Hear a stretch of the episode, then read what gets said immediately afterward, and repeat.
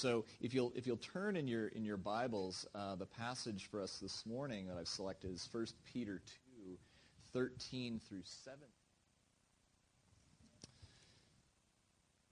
Uh, let's go ahead. I think things are even more divisive today than they were five years ago. So what, I, what I'd like to do just real quick is play a little game of uh, which president does this sound like? You ready? I know I take, I'm taking a risk, but which, which president does this sound like? Here we go. The bumbling man who became a leader against all odds. He showed strange inconsistency of temper, a crazy man.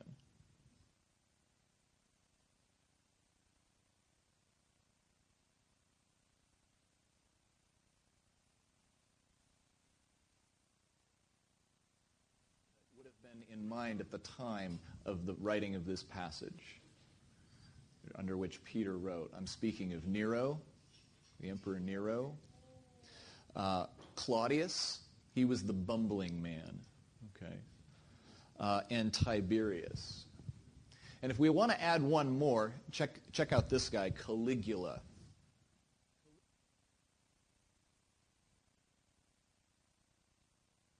Conversation that lit up, okay, or, or Twitter. Now wants to okay.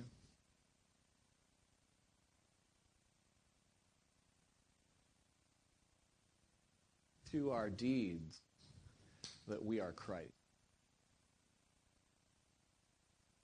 And that, and that we have some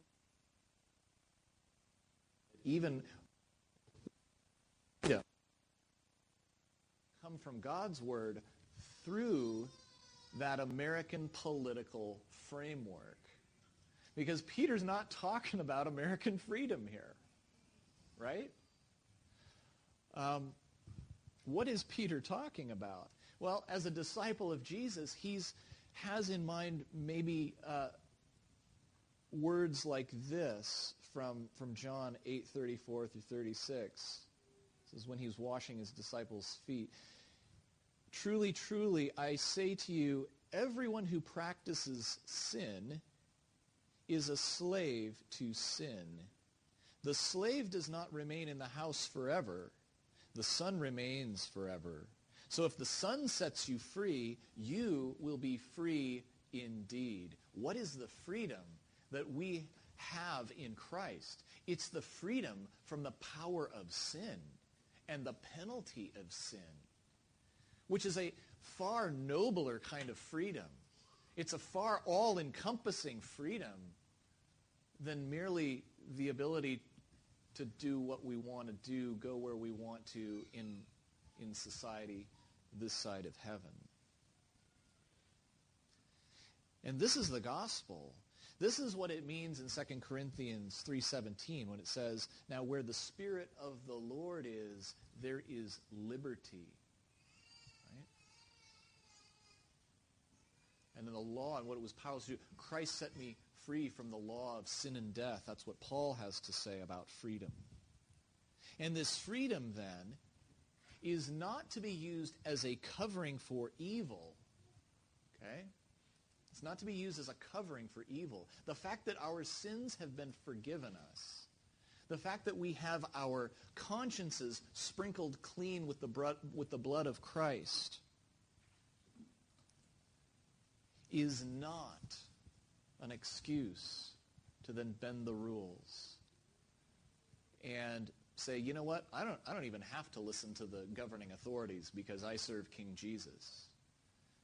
That doesn't mean there aren't times when we need to look at what Caesar says and what Christ says and say, no, these are in opposition and I'm going to follow Christ. And it, and it calls for spiritual wisdom to discern those things. Um, we cannot use our freedom as a license to do evil. And I, and I don't mean like big evil, okay? And, and Peter's going to talk about this. You know, nobody should suffer as a murderer, as a thief. Yeah, and and we shouldn't and we shouldn't use the forgiveness and the pardon we have in Christ for those little pet sins we like to cherish, right? Um, how is it then uh, that we might be able to silence those who foolishly uh, say things against Christ and his church. Here's a great uh, anecdote from history. This is related by, uh, was related by Tim Keller in his book Ministries of Mercy. Uh, and this is from a letter that the Emperor Julian wrote uh, in around AD 360. He wrote this letter to a priest because uh, he was a pagan priest. Julian the emperor wanted to revive paganism. He wanted to revive the Roman gods and goddesses and all the temple worship and all of that stuff, right? But he had a problem. He had a problem. He discovered, to his disgust, that these older religions were crumbling and falling to the rising popularity of the Christian faith. Why? Here's what he writes. There had, let me give you a context. There had been a plague.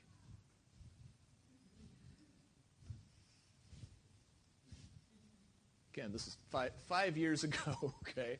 I'm looking at this going, wow.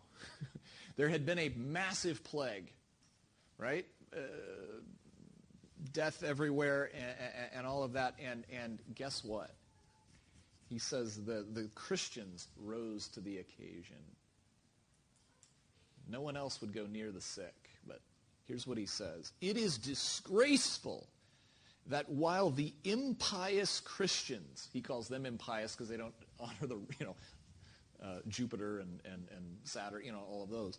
The impious Christians support both their own poor and ours as well. And when they do that, all men see that our people lack aid from us. Isn't that astonishing?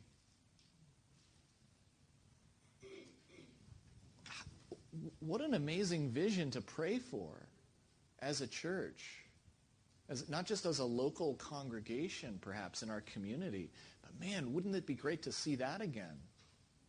for the world to, to for, for world leaders to kind of grind their teeth over the fact that Christians actually don't just take care of their own, they take care of even their political, cultural, ethnic, social enemies, the repugnant social other. So Christ made us free. Why? So that we could serve and it's by our service, our good works of service, that we may put to silence those who ignorantly and foolishly oppose our faith. That leads to our last idea. Christ's servants will be known by their honor, love, and holy fear. Now, let's be clear. When it says, honor everyone, love the brotherhood, fear God, honor the emperor, notice the order we read that as, oh, wow, the emperor gets a lot. Actually, the emperor falls last in that list. That's a little bit of a tweak, right? It's a, there's an honor sandwich, but who gets honor first? Everyone. And let's also make an observation. To honor does not necessarily mean to obey. Right? I can honor my children without obeying my children. I can honor my wife without obeying my wife. Jesus honored his disciples even though he didn't obey his disciples. What does it mean to honor? To honor simply means to esteem, to, to give esteem to, to, to treat as valuable and worthy. And so it's clear why we are to honor everyone. Why do we honor everyone? Because everyone bears the image of God. Every person on this planet bears the image of God. Think about the most amazing work of creation, the most amazing, think of all those pictures people post online. I don't know. I, I love looking at the new astronomy pictures. Anybody have their minds blown by like the Mars rover? And it's like, here's what it looks like, you know, the Martian sky and, uh, you know, the Andromeda galaxy and all of these amazing, mind-blowing works of creation. But every person in this room, down to these little children, every one is magnitudes more magnificent and closer to reflecting who God is than all of that. that some, that's not my original thought. Somebody, somebody told me that and it just blew my, blew my heart. and I need to remember that when I'm in traffic. I have a good friend who he, he, he has a little mantra to himself because he can get the, you know, and he just, he reminds himself that person is made in the image of God. Show them honor, okay? All right. Even when they're not honoring the rules of the road, perhaps. And notice the order. It, it's important that we recognize that God here in this little lineup is not the emperor, and the emperor is not God. So we can't idolize or idealize our political leaders because none of them can save us from what threatens us most, which is the power of sin. In fact, our leaders can't even, they're not even the best ones to protect us from the power of other people's sin, let alone our own, right? So, do we struggle with this today? Do we confuse God and emperor sometimes? Do we maybe maybe we don't do that exactly. We don't we don't worship our, our leaders as gods. Uh, Americans don't do that. In case right, we just don't do that. Um, but maybe we go the other way. Uh, we confuse American values or democratic values or Republican values or conservative values or, or whatever. Fill in your political label with Christian values. C.S. Lewis has these sobering words in the Screwtape letters. He's talking, uh, th- these are the words of a fictitious demon who is uh, coaching his nephew on how best to undermine the faith uh, of a new Christian. He says, he says, get him in politics. He says, let him under the influence of partisan spirit come to regard it as the most important part of being a Christian. Then quietly and gradually nurse him onto the stage at which the religion becomes merely part of the cause. And once you have made the world an end, the world an end, and faith as a means to that end, you have almost won your man. And it will make little difference what kind of worldly end he is nursing, provided that meetings, pamphlets, policies, movements, causes, and crusades matter more to him than prayers and sacraments and charities. Serving Christ. So I, again, don't mistake me. I do believe Christians have a role to play in civil and local government. We need to have wisdom in that. But we need to ask a critical question. Today, is our political cause serving Christ? Or are we just using Christ to serve our political cause?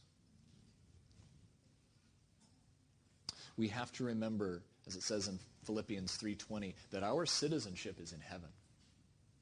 Our citizenship is in heaven. We are aliens and strangers here. And we should also remember Proverbs 21:1 as we pray. I loved just joining with you, Oscar. Thank you for that pastoral prayer. Proverbs 21:1. I'm thinking of Cuba and all these all these places and praying for our leaders. Remember what it says in Proverbs, the king's heart is like a water course. God can bend it for his purposes. I don't pray that enough. We're, Paul asks, you know, First of all, I have entreaties and prayers be given for all men, right? Leaders and people in authority. I love, I love, I love hearing that. I'm participating in that this morning. So, in summary, the paradox here is that submission to God brings freedom.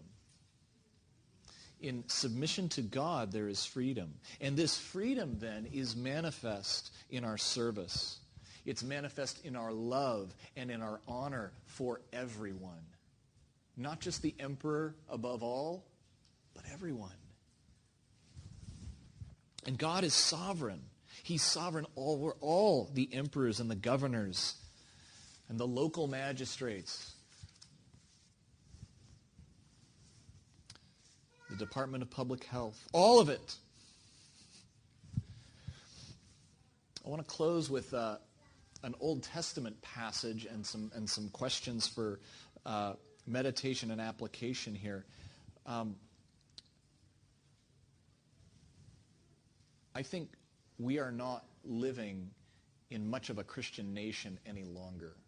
I'm saying that as a public school teacher, okay, and, and I'm just look, watching the culture around me. I think we're living in something more like Babylon. So when I think of that, I think of guys like Daniel, book of Daniel, who lived under all of these different rulers, right? And just watched all of them just fall down. I'm thinking of the lion's den passage. Maybe if we're familiar with that one. Um, it, this horrible piece of legislation, right, that was specifically used to target Daniel and his religious convictions and his simple habit of daily prayer, right? It was buried under some fine print or something. Darius, you know, rubber stamps it, whatever, and then goes, oh, crud.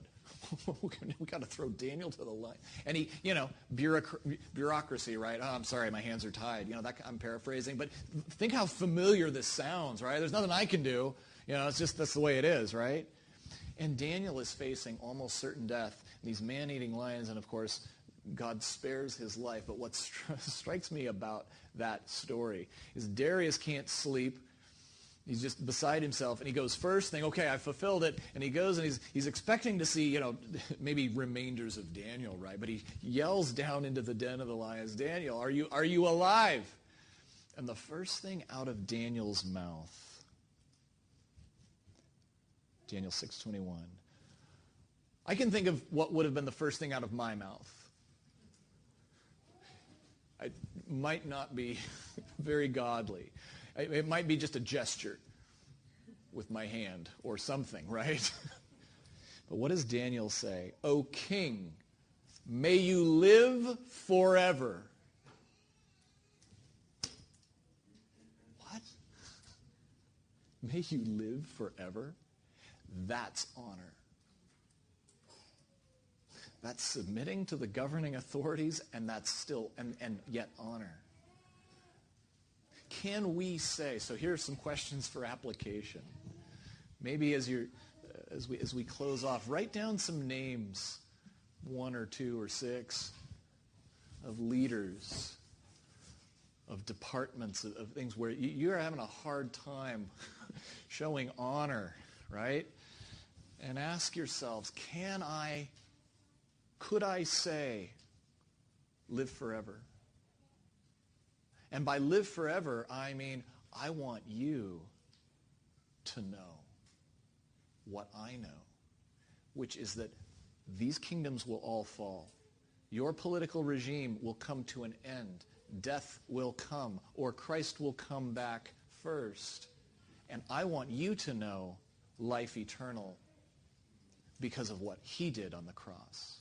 Christ, Christ submitted himself to the governing authorities, did he not?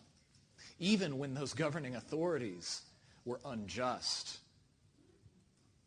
When they broke every rule in the book to get him on that cross. And why did he do it? He did it for me. He did it for you. He did it for these little ones. He did it for everyone who will call on his name. Can we say to those people in our minds that we might just grind our teeth over, live forever? Can we bless them with that prayer? And can we win them to that? Can, can we be used as instruments to help win them to that by being faithful and, and serving? I love this. I love. This is great. So that's one. Can, can, can, we, can we pray for those? And number two, maybe deeper down, do I fear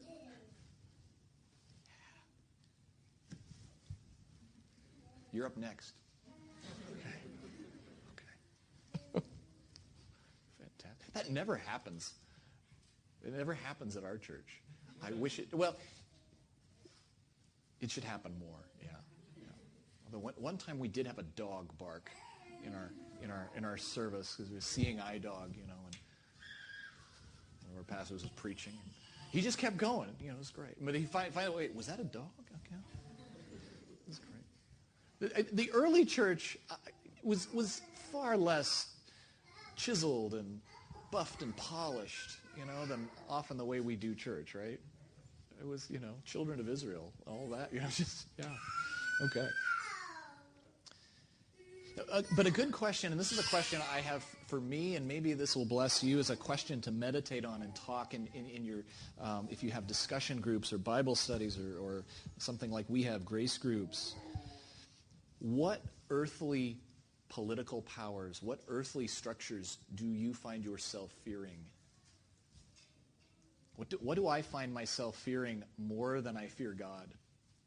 Right? What are those things where, where I think to myself, if, if I could only just change this, if I could just change this, everything would be fine here on earth?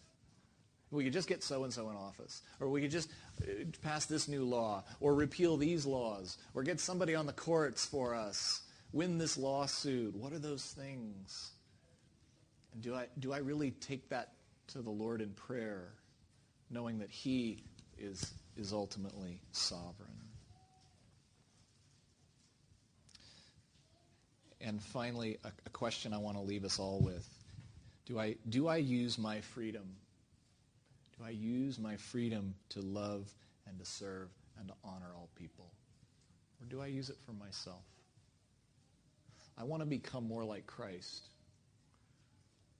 who was the freest, the freest human on earth. And yet he submitted all things to the will of his Father. Let's pray. Father, um, thank you for these uh, dear brothers and sisters, and thank you for your word. I thank you that we can sit and look into it, Lord. There is so much here. There are more treasures in here than we can even speak of in this short time we have together. So we trust and we rely on your Holy Spirit to speak to us even beyond these moments and throughout our week. I pray that you would bring these things to mind, Lord. Help us to live as your people. Help us to put to silence those who are foolish and ignorant, who, who malign your name, Lord, but not to boost ourselves, but, Lord, so that you would get the glory and that more and more people would be won to the beautiful gospel of Jesus Christ. It's in his name we pray. Amen.